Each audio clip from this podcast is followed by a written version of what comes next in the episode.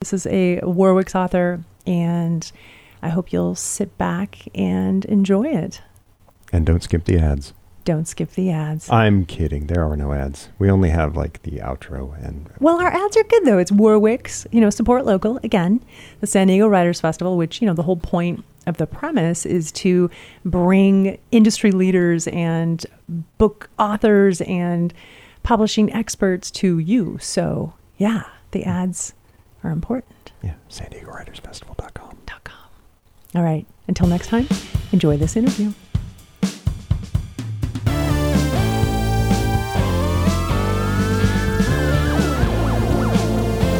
Well, I met Lee at a publishing con- uh, publishing event, and he said something. He was the speaker actually, and I was listening, and he was talking about self publishing. And he said to everyone, "Listen, folks, self publishing is a misnomer. You're not supposed to do it yourself. You need to get help." And I thought, "Oh, that's so good," and I've used it ever since because it's just so right on. You know, publishing is hard, whether you independently publish or you traditionally publish. Having a team of people, and I was just so impressed with you. And IBPA, by the way, if you're an author out there looking to publish a book, is a fantastic organization, Independent Book Publishers Association. And I have been with IBPA for over a decade because it was PMA when I first started speaking for them. But this isn't about IBPA. This is about Lee Right. Wind. Well, IBPA is my day job, so uh, you know That's I work I work for them during the day, and I also do some stuff for the Society of Children's Book Writers and Illustrators. And on the side, I'm an author, and it's very exciting because now I'm finally having I have three books out. Those are the posters you see above my head. Um, Yes. so yeah, very exciting. Well, congratulations. Well, I'm going to read your official bio. Awesome. So ho- we'll we'll do that, and then we'll get back to this amazing book. Lee Wind says his superpower is stories, true and fictional, that empower kids and teens to be their authentic selves and change the world. His master's degree from Harvard didn't include blueprints for a time machine to go back and tell these stories to himself. So Lee pays it forward with a popular blog with over 3 million page views. I'm here, I'm queer, what the hell do I read? And books for kids and teens. His latest is the picture book, Red and Green and Blue and White, illustrated by Caldecott winning illustrator Paul O. Zelinsky, who is also amazing. Obviously, want a Caldecott which has also received four starred reviews. He is the author of the nonfiction. Lee Wind is the author of the nonfiction No Way They Were Gay, Hidden Lives, and Secret Loves, a junior library guild, gold star, I'm sorry, gold standard selection, and the YA novel Queer as a $5 bill a Publishers Weekly indie success story. Outside of writing, Lee works for the Independent Book Publishers Association, as we mentioned, as their Director of Education and Programs, and the Society of Children's Book Writers and Illustrators as their official blogger. So there's the there's the T on Win on Lee Wind. yeah, I do a lot. you do a lot. I don't know how you manage. So how long did it take you to write this lovely book? Oh my gosh. Um, can we measure it in years? Uh, so I, I, Yeah. I, I found out about like I kind of the story that had happened, this true story that had happened in December 1993. I found out about it when my daughter was in fifth grade, and now she is a fresh. uh, She's in her first year of college. So that gives Wow. you, uh, and she didn't skip any of those grades. That So, sounds like, a decade. it's a, yeah, it's been a while. Pull back. um it's but Well- i mean i wasn't working on it the entire time but um you know i i think probably it had at least 80 drafts like 80 completely different approaches and you know and then Yeah. finally kind of figuring out how i was going to tell it and kind of polishing it and polishing and polishing it and then it found its Yeah. home and then it got polished more and um yeah and then, it, then it's it's out you know like publishing is kind now of it's glacial. publishing is kind of glacial but man when it happens it's very exciting Yeah, absolutely. It is glacial, but then I think once it's actually happening, it feels like everything's moving so fast. You're like how am i going to get Once you're finally done? in it. Yeah. Yeah, yeah. Well, let's let's do this. I would like you to read this lovely story to our listeners and our viewers so they have an idea of what we're talking about. It's a, a nice, beautiful, quick read. So I'm going to turn off my video and I'm going to hand it over to you. Awesome. Thanks. All right. So, Red and Green and Blue and White by me and the amazing Paul O. Red and green and blue and white inspired by a true story. On a block dressed up in red and green, one house shone blue and white. Isaac helped his family decorate their big window for Hanukkah. Across the street, his best friend Teresa helped her family trim their Christmas tree. I'll get better at doing this. Isaac wrote poems, and then here's his poem berries, pine, sky, snow, colors everywhere I go. And Teresa made art.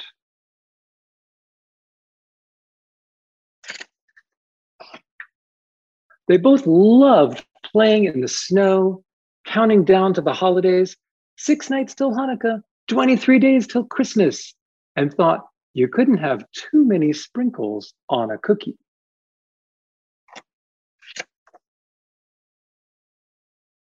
When it got dark, Teresa flipped the switch and her house glowed red and green.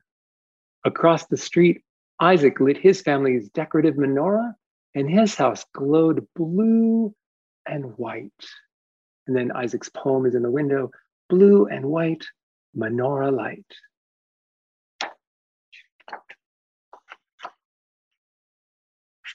Later, when it was dark and everyone was asleep, shadows approached Isaac's house. Smash! The window shattered. A stone, shards of glass falling. And Isaac, wide awake, watched their menorah flicker out.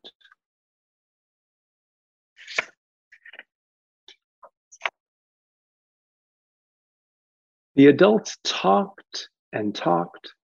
You'll sleep in our room for now, his dad told Isaac and his sister. Isaac's mom asked, Should we light the menorah again? If they didn't, Isaac knew it would be like hiding they were Jewish. That didn't feel right.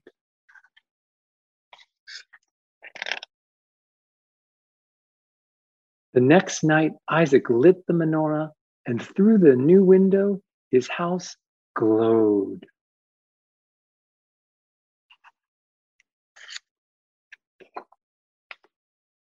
Across the street, Teresa watched the menorah come on and let out a breath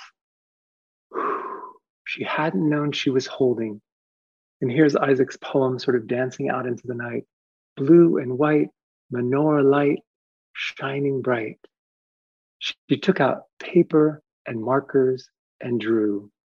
When she was done, Teresa added two words and put the drawing up in the window. For Isaac. Through the paper, the light shone blue and white. Isaac saw the drawing and ran outside. And here his poem is sort of dancing across the art.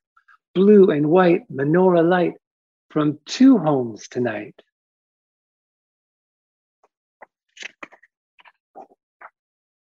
The idea grew with more drawings. Their friends joined in. Then their school and their library.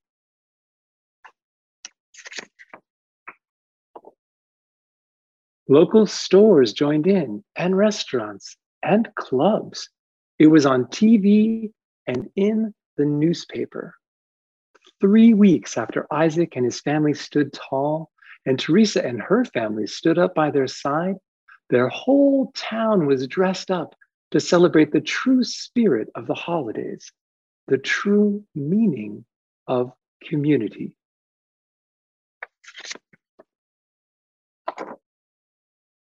from more than 10,000 windows came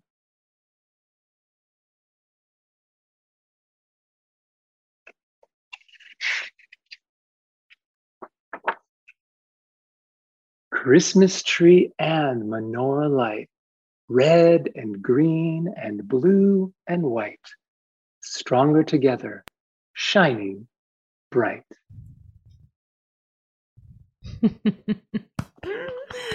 I love it. I don't know how many times I've read that story, and every time I cry. It's so sweet and just so touching. I thank you for writing this beautiful book Oh, and sticking with it because you went through a lot. Yeah. Yeah, you're welcome. Yeah, I'm so, I'm so excited that it's out. And boy, Paul did such a gorgeous job with the illustrations. It's just, um, it's humbling. He- it's so beautiful. He really, really did. And I want to talk a lot about Paul. But before we do that, I want to kind of talk about, you know, you how did you hear about this story? What was the impetus for writing this book? So it was a conversation with the librarian at my daughter's school, and she was Hmm. telling me about this thing that had happened that she always talked to the fifth graders about. And she said that she wished that there was a a, a way that she could talk to younger kids, to the kindergarteners about it. And Hmm. in fact, there was a kindergartner that was involved, right? Like Isaac was the real life Isaac was five years old, and it was his actually Mm. it was his bedroom window that was shattered by the rock.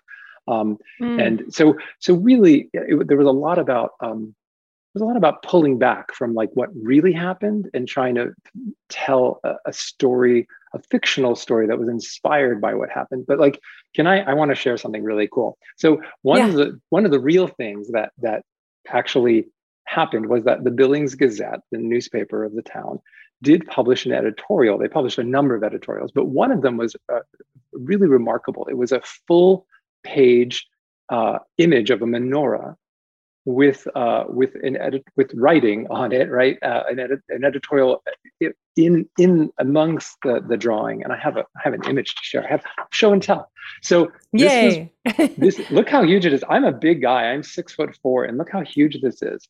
So this was in the newspaper, and it went out. And this is part of the reason that there were ten thousand menorahs put up all over this town because people took this image. A lot of them, some of them drew menorahs, but some of them took this image and put it up in their windows. So I want to. May I read the um the the, the was- editorial? It's so beautiful. yeah.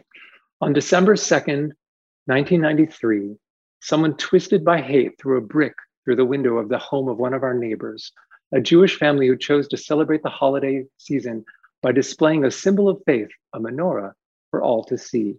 Today, members of religious faiths throughout Billings are joining together to ask residents to display the menorah as a symbol of something else our determination to live together in harmony and our dedication to the Mm. principle of religious liberty embodied in the First Amendment to the Constitution of the United States of America.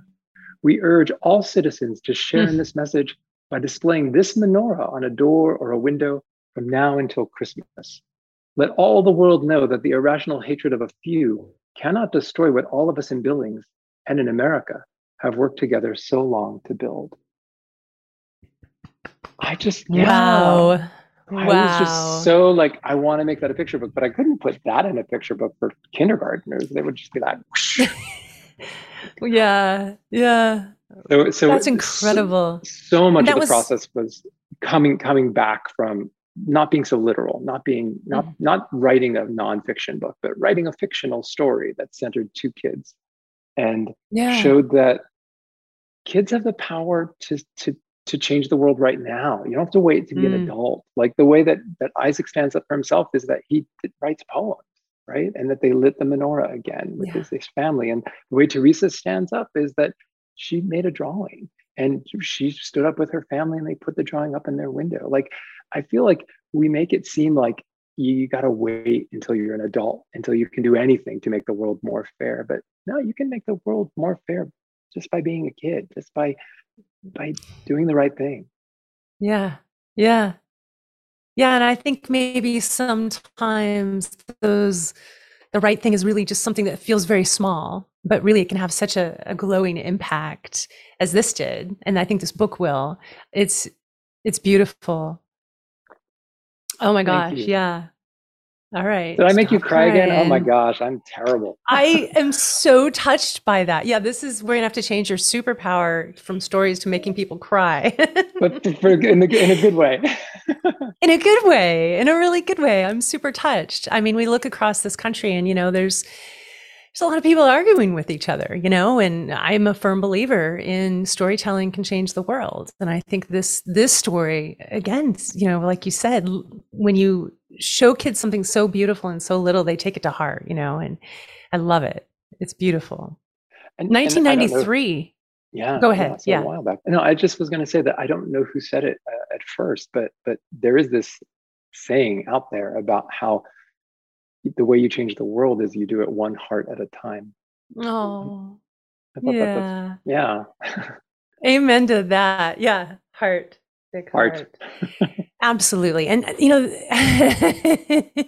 there's two right here changing the world. And I know Julie's with us. So I'm going to say three. Um, really, really beautiful.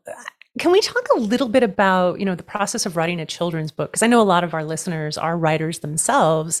And, you know, I've heard that writing a picture book is, is even harder than writing a novel because, you know, a novel, you can easily write 120,000 words, 100, then it's 150 and you get, you got to cut it. And yes, but writing a picture book, I mean, it's 32 pages and you have to get the most out, the, the largest impact with the least amount of words. Talk to us about your process of making that happen for this book.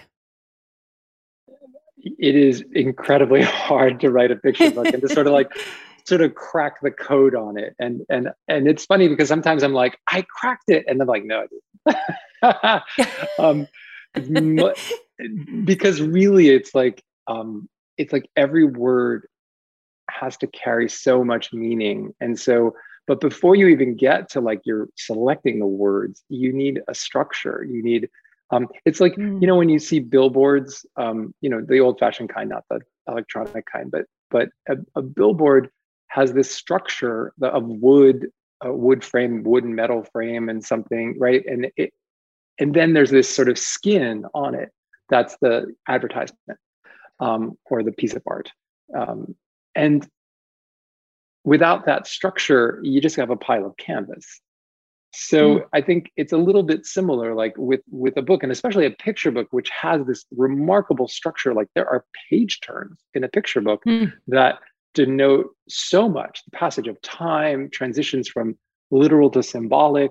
Um, the, the, the page turn is so important. It's such a an element. I remember Linda Sue Park was talking about how um, the different tools that writers have and they're like there's words and there's blank space. And when you're doing a picture book you also have the page turn. It's this mm. amazing amazing thing. And you really want to lay it out and think about like all right i have 32 pages that's 16 15 or 16 page turns. How is the illustrator not drawing somebody's kitchen eight times in a row? Like right. you have to think yeah. about oh, we're still in the kitchen yeah. Yeah yeah yeah. They can't yeah. just be talking to each other the whole time. Like you, yep, what, what's the scene?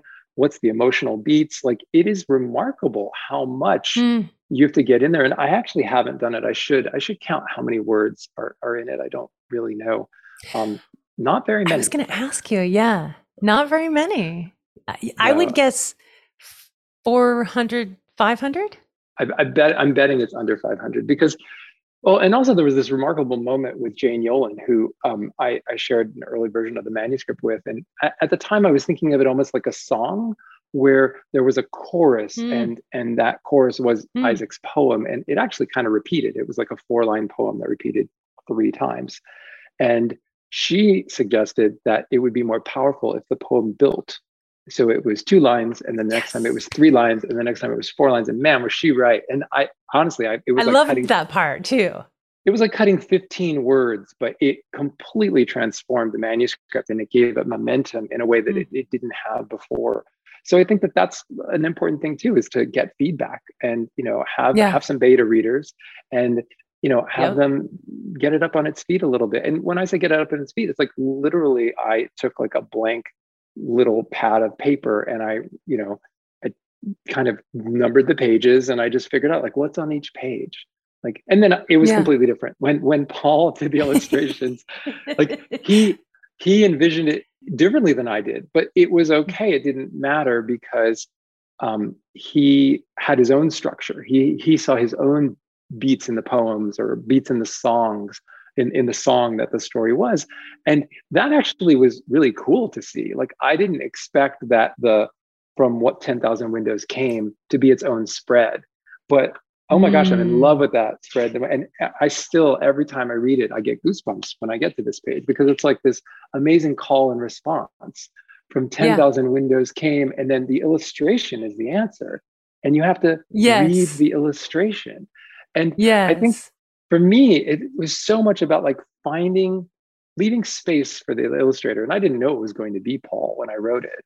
Um, leaving space and then kind of letting go a little bit, which was really hmm. scary, mm. right? Like I didn't yeah. know what Paul. I mean, Paul's famous for having so many styles. I mean, he's not only won the Caldecott once, but he's gotten the Caldecott honors three other times.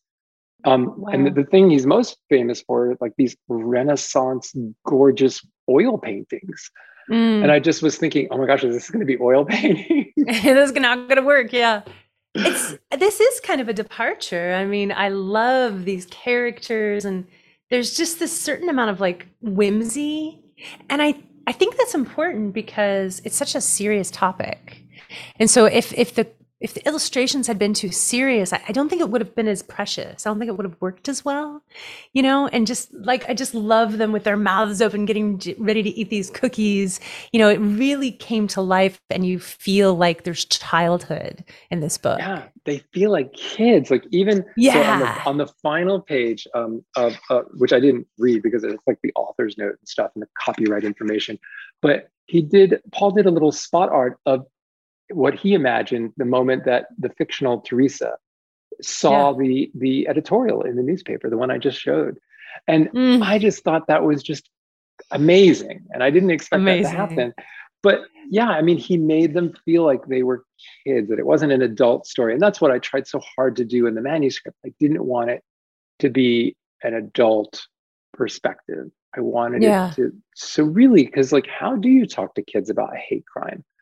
Like how do you talk to kids that some people don't like difference? And i had a lot of really didactic early drafts like the dad explaining you know well some people don't like different people and i was just like oh this is terrible. This isn't working. But yeah i mean eventually i, I kind of figured it out that that just keep to pull back to the the, the, the christmas colors red and green blue and white the hanukkah colors yeah. and making it more like make going into that metaphor and the the, the light and it just all sort of started to work. Mm. And then it went out on submission for a really see, long right? time. yeah, yeah, absolutely. but but this like it's a color book. It's about colors, which is very childlike, and the deeper meaning. There's one thing you did. Well, there's two things you did that were really subtle that really brought it home. You know, when he says, you know, hiding that we're Jewish didn't feel right. You, I liked that you were able to be very clear in this book and say these people are Jewish. There's no guessing, right? Because that's a very important message, but in such a way that it was like, I don't know, it was very, it was subtle, and I, you know, it it flowed and it just felt right. Did you struggle with whether or not to say these people are Jewish and how to do that? No, I mean, I thought, I mean, originally I thought like, well, they're celebrating Hanukkah. It's pretty clear that they're Jewish. Um, and that the the earlier version of that line was um, something along the lines of like, it, it, it, he knew that if they didn't, it would be like hiding who they were, and that didn't feel right. And part of the editorial process with the team at Levine Querido was, and my amazing editor Arthur Levine, was that he said, you know, it, it feels like this could be interpreted as you're avoiding saying that they were Jewish. And I was like, oh my gosh, well, I don't want to do that. Well, let's just make them. I don't want to do that. Yeah. It. So, so that's how yeah. that's how the line came to be in its current form. And I think it's so much stronger. Um, and once it was pointed out, right? Like you can't. Sometimes you can't. You don't have that perspective. So that's why again, yeah, well, you can't totally. do it yourself, right? Uh, call back again. Well, I I will say though, like children don't necessarily know what Hanukkah is. You know, little kids may not have heard of it or know that Jewish people celebrate Hanukkah. So I, I like that it was that it was in there. And then the other thing that I thought was really subtle that shows the emotions that the kids had, you know, when she's holding her breath and she let her breath out. She didn't realize she was holding her breath. Oh yeah, I love that moment. Yeah, because uh, you you wonder, right? Like, what are they going to do? I think for me, mm-hmm. that was also another breakthrough, like figuring out that there wasn't just the moment of Teresa standing up. It was the moment of Isaac and his family standing up.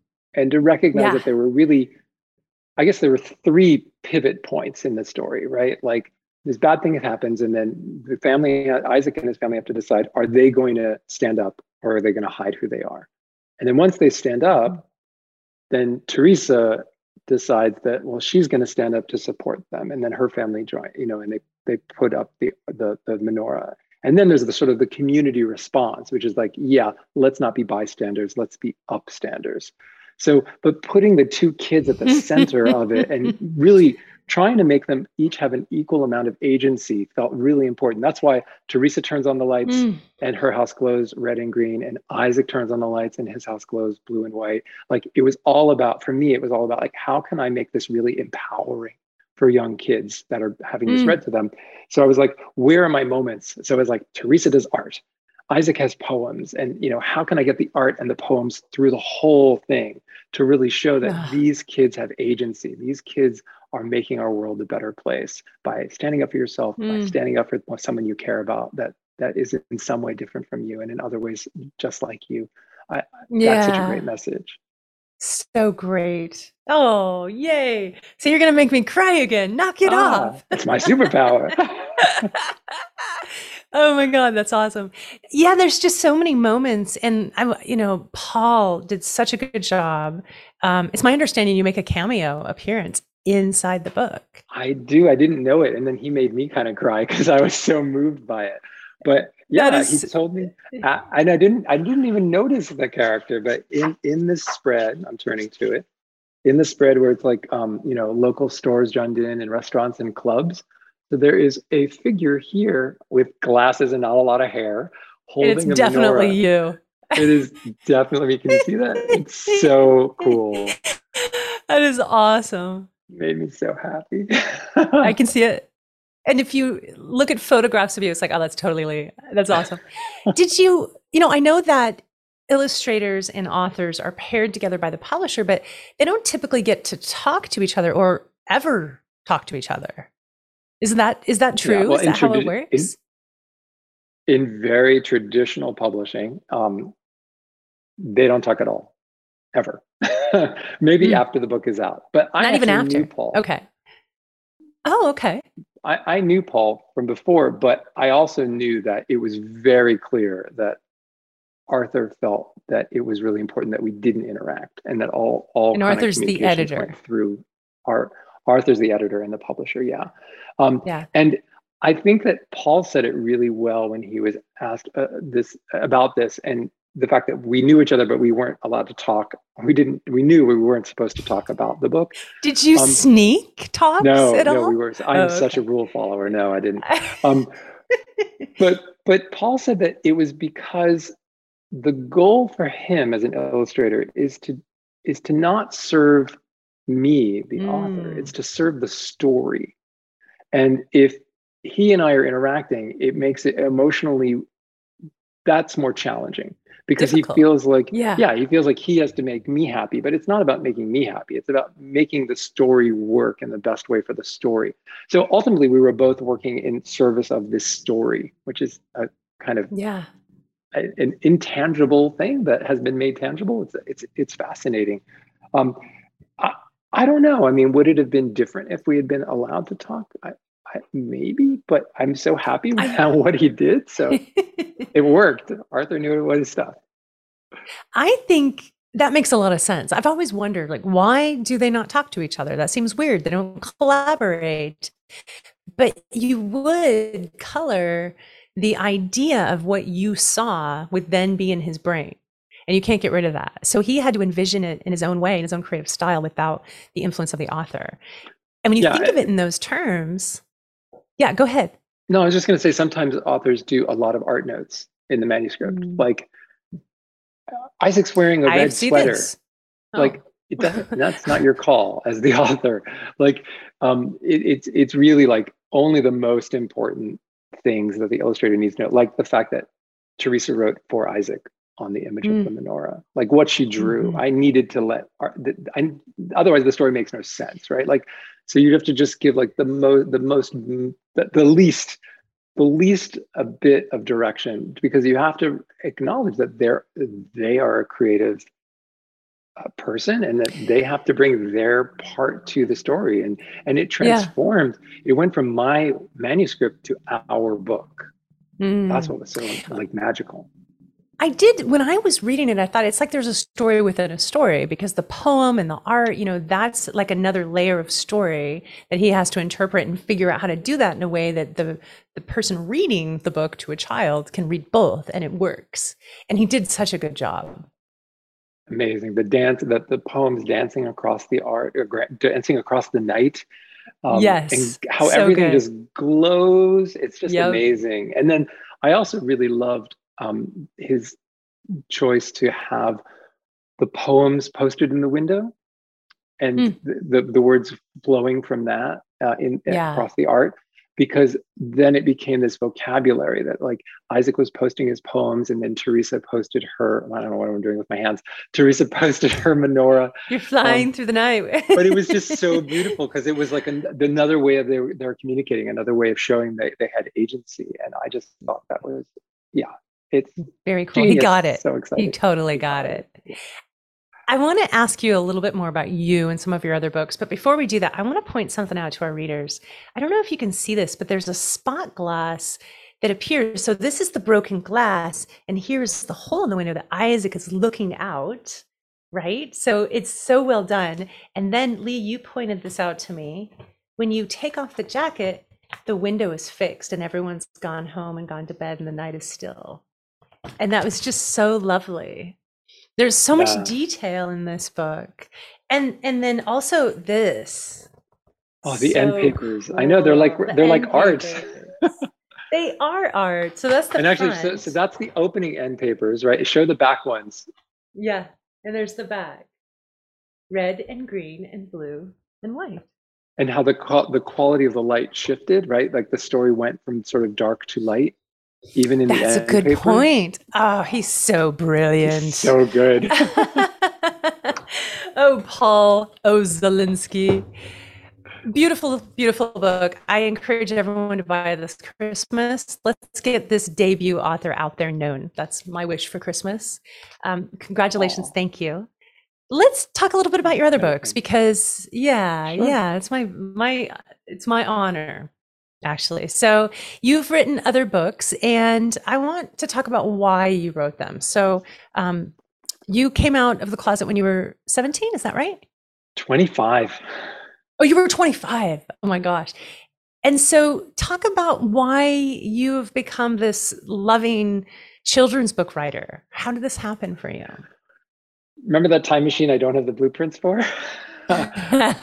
So, I was I was really closeted from age 11 to 25, like actively every single day hiding who I was. And and I got in my 20s, I started to to, to be more real with myself, um, but didn't come out really to the people around me, or, um, you know, until I was like 23 and then not my family until I was 25. Like it was an extremely difficult, long period of of struggle there. And then even after I came out, there was some some years of struggle. Um, it it all it all ended up pretty good, and we all um, there's there's a much more loving approach to everything, and we've all come a long way. So when people say that people don't change, it's not true. People do change over time Mm. but for me as a as a gay man as an adult in my 20s i went to um, I, I felt like i had to spend a lot of time reliving my teenage years like because i i wasn't an authentic teenager. I spent my teenage years Mm. dating girls. I i was just acting. And i felt like as a, in my 20s i was like well damn i missed a lot of stuff. So i kind of felt like i had to go back and, and redo some stuff. So there was like a weekend camp in the woods for gay men.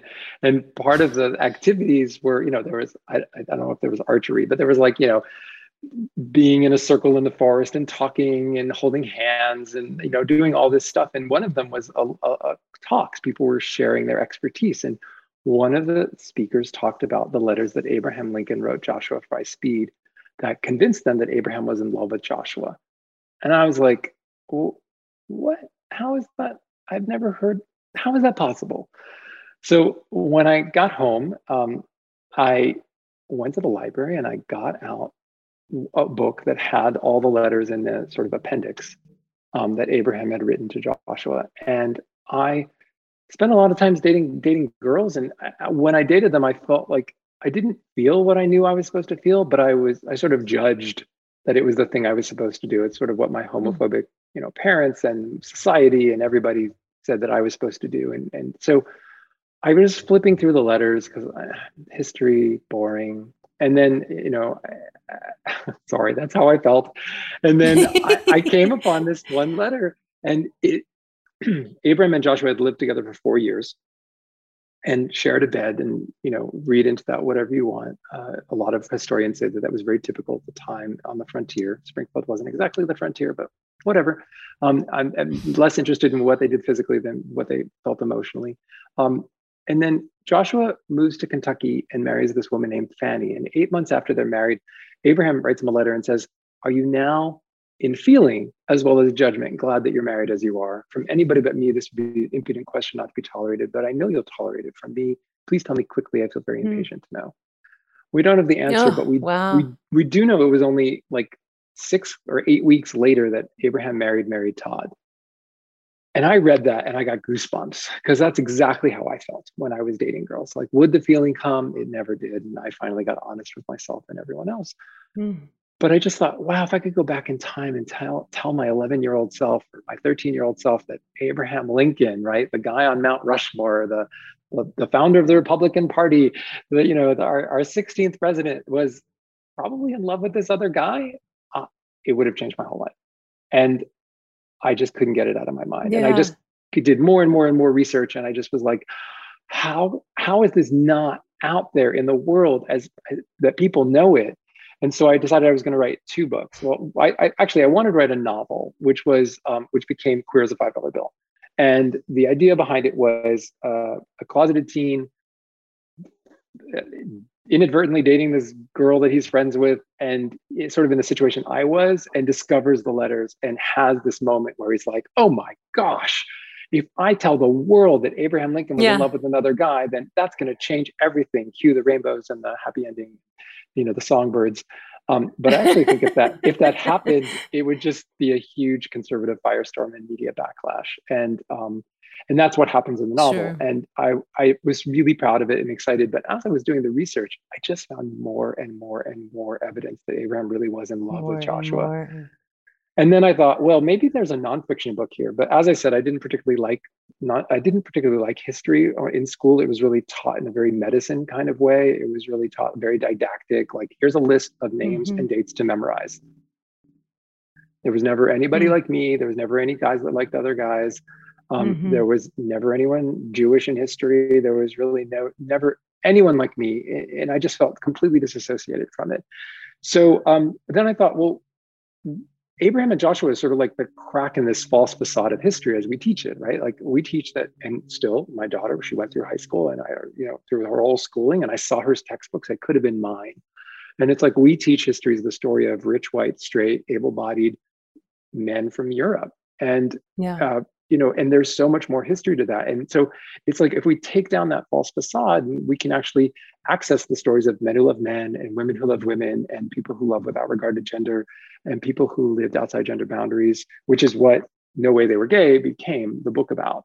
Um, and then and this is a series it's from Lerner and um, and it has like 12 different people. Like so you can see four of them on the cover. There's mahatma gandhi who loved herman kallenbach eleanor roosevelt who was in love with lorena hickok Abraham Lincoln, as we talked about, and this is um, We'wha, a, a, Native American from the Zuni Nation. Um, mm. So uh, it, it, was so fascinating, and I thought, well, a book about taking down the, the, false facade of history that that sounds interesting. That sounds like chocolate, not like medicine. Ah.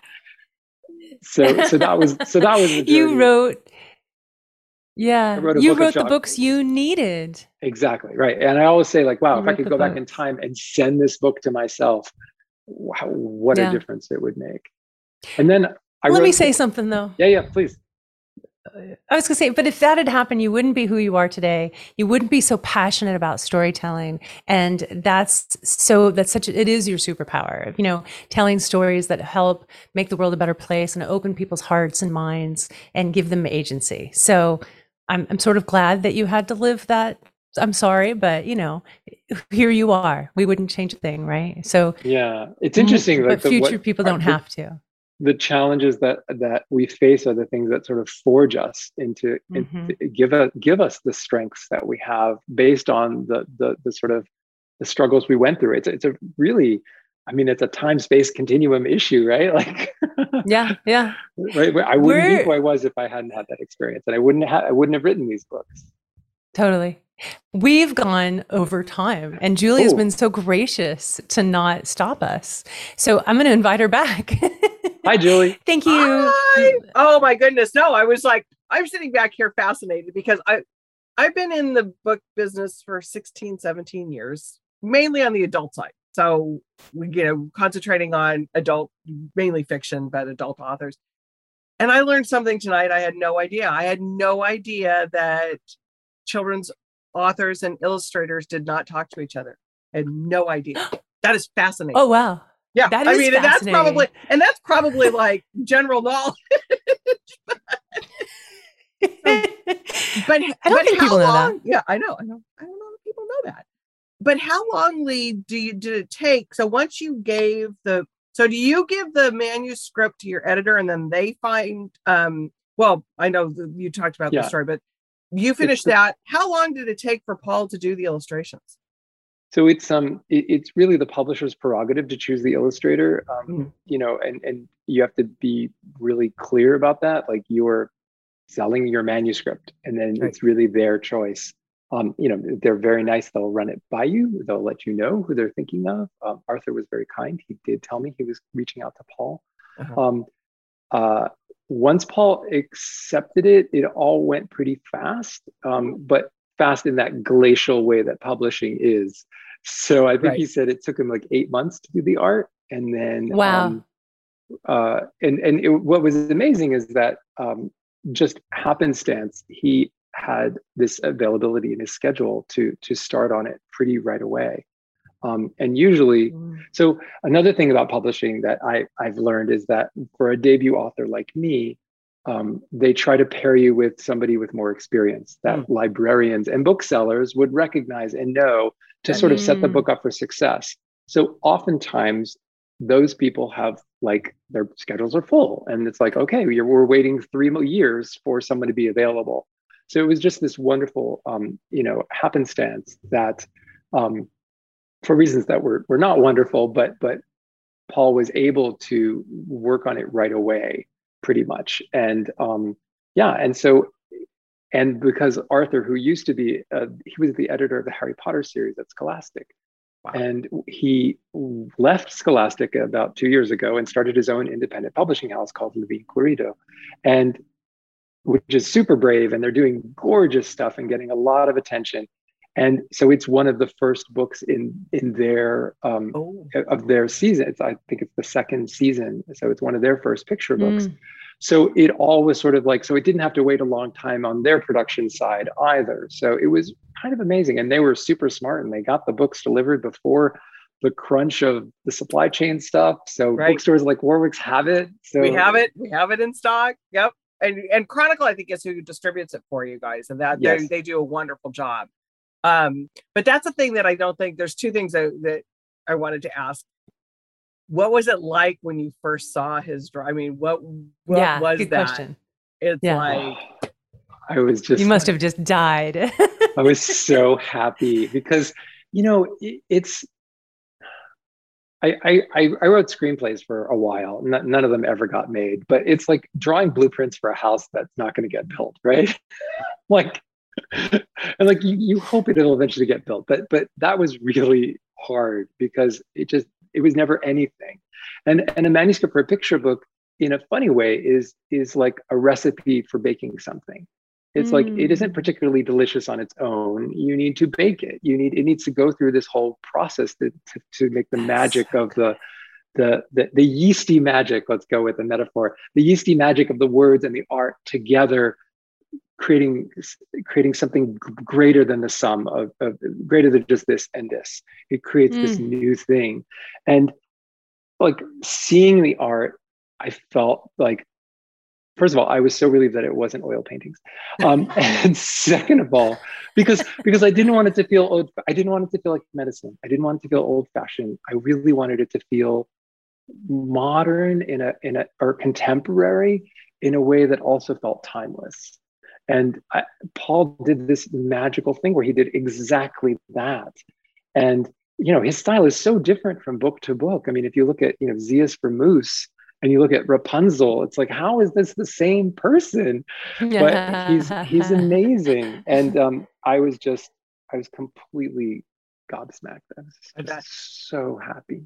Well, and I think you you started the conversation about what uh, Jennifer. I think how you met him and what his comment about publishing and self publishing, and I think that that is people get impatient and they want to do the self publishing thing, but you sometimes you don't end up with the product that you ended up with and the and the gift that you ended up with by being patient and knowing that Mm. the end result sometimes you have to wait for that beautiful end result Yeah. um and yeah self-publishing can be done quickly but um sometimes i mean the Mhm. the patience and you can get you end up with something like this that's just going to be a treasure um so bravo Amen to that. Absolutely. well said, Julie. well, Well it's you know it is one of those and the and the um yeah so i was going to ask you too with the title. Did you always know that that was well there's a couple things. Writing something in, a- in a children's book and getting the the message across that you got in so hard to make something simple but with this big message. And so kudos to that. But the title too um is a very Hmm. simple title but it has so much meaning so where did that mor- morph morph into So I had as soon as I figured out that I was going to like pull back and I was going to tell it with this lyrical thing about the colors, the red and green for Christmas and the blue and white for Hanukkah, I immediately had the title. Mm. The Mm. challenge with the title is that until people understand that it's the Christmas colors and the Hanukkah colors kind of point to put together, it's sort of it doesn't pack the meaning. But once you know that, then it has all the meaning. And once you've read it, it has all the meaning. It has all the feels. because people So- probably want to go red white and blue and green they probably want to do that to it Yeah. So I, I, it's an interesting thing, Mhm. but but I I knew that it was the title, and I don't titles are really really hard, but I kind of knew it as because I knew that I could. It's like books have to shake hands the beginning and the end of the book, and for the title to also be the final line of the book, there's just some magic to that. Um, so I was very happy that I was able to to to to make that happen. Um, well and especially in a children's book repetitive things are so important um and repeating things and especially for the littler kids and having you know i could see a kindergarten teacher you know we're going to make a minor i mean I, there's so many activities that they can pull out of this they can write poems they can they can draw art. There's so many things that you know yes it may be a, a, a short story in the storytelling but you can fill lots of time with um things wrapped around this book for sure. Um what are you working on next? So um, the Queer History Project, the No Way They Were Gay, is actually a series. So I'm working on the second one right now, which is called "The Gender Binary Is a Big Lie," and Mm. that will come out in spring of 2023 um, if I can get the manuscript in on time. if you can get that done and I was sitting back here when you're talking about Lincoln. Did you ever read Louis Bayard's book, Courting Mr. Lincoln? no, no, It's I a haven't. novel. It's a novel based on exactly what you were talking about. Ah. It's fantastic. I loved it. That's exciting Um, because when I was doing the research, really there was only two books that had ever been published um, that mentioned it, Right. and um, and you know nothing for kids. No. So Well, this is an adult book. This isn't a kid's book, um, but it's a great read. Um, I think it was I think 2019. I think it came out. Oh wow. I'll have to order that from Warwick's. Yes, Yeah. courting, courting Mr. Lincoln. Yes. So, anyways, um, we are, as you said, out of time. Not out of time, but we've we've we've we maxed our time here. I think it was a fascinating conversation. Thank you, Lee, for being with us, and Jennifer, thank you as always for conducting a great interview for us. Um, My pleasure. Yeah. best of luck with everything, Lee. Thank you so much. I really appreciate it. May your Get star it continue from to rise. Warwick's. Yay. I hope so. I think it will. I feel I very, so. I, th- I think it will. I think Yeah. Let's spread, let's so spread too. more light. Let's spread I more love light. it. Let's let's let the star be the light. The And book, all the those book is the star. Absolutely. I love Yeah. it. All right. Good All night, right. everybody. Thank Bye bye. Good Thank you. Bye.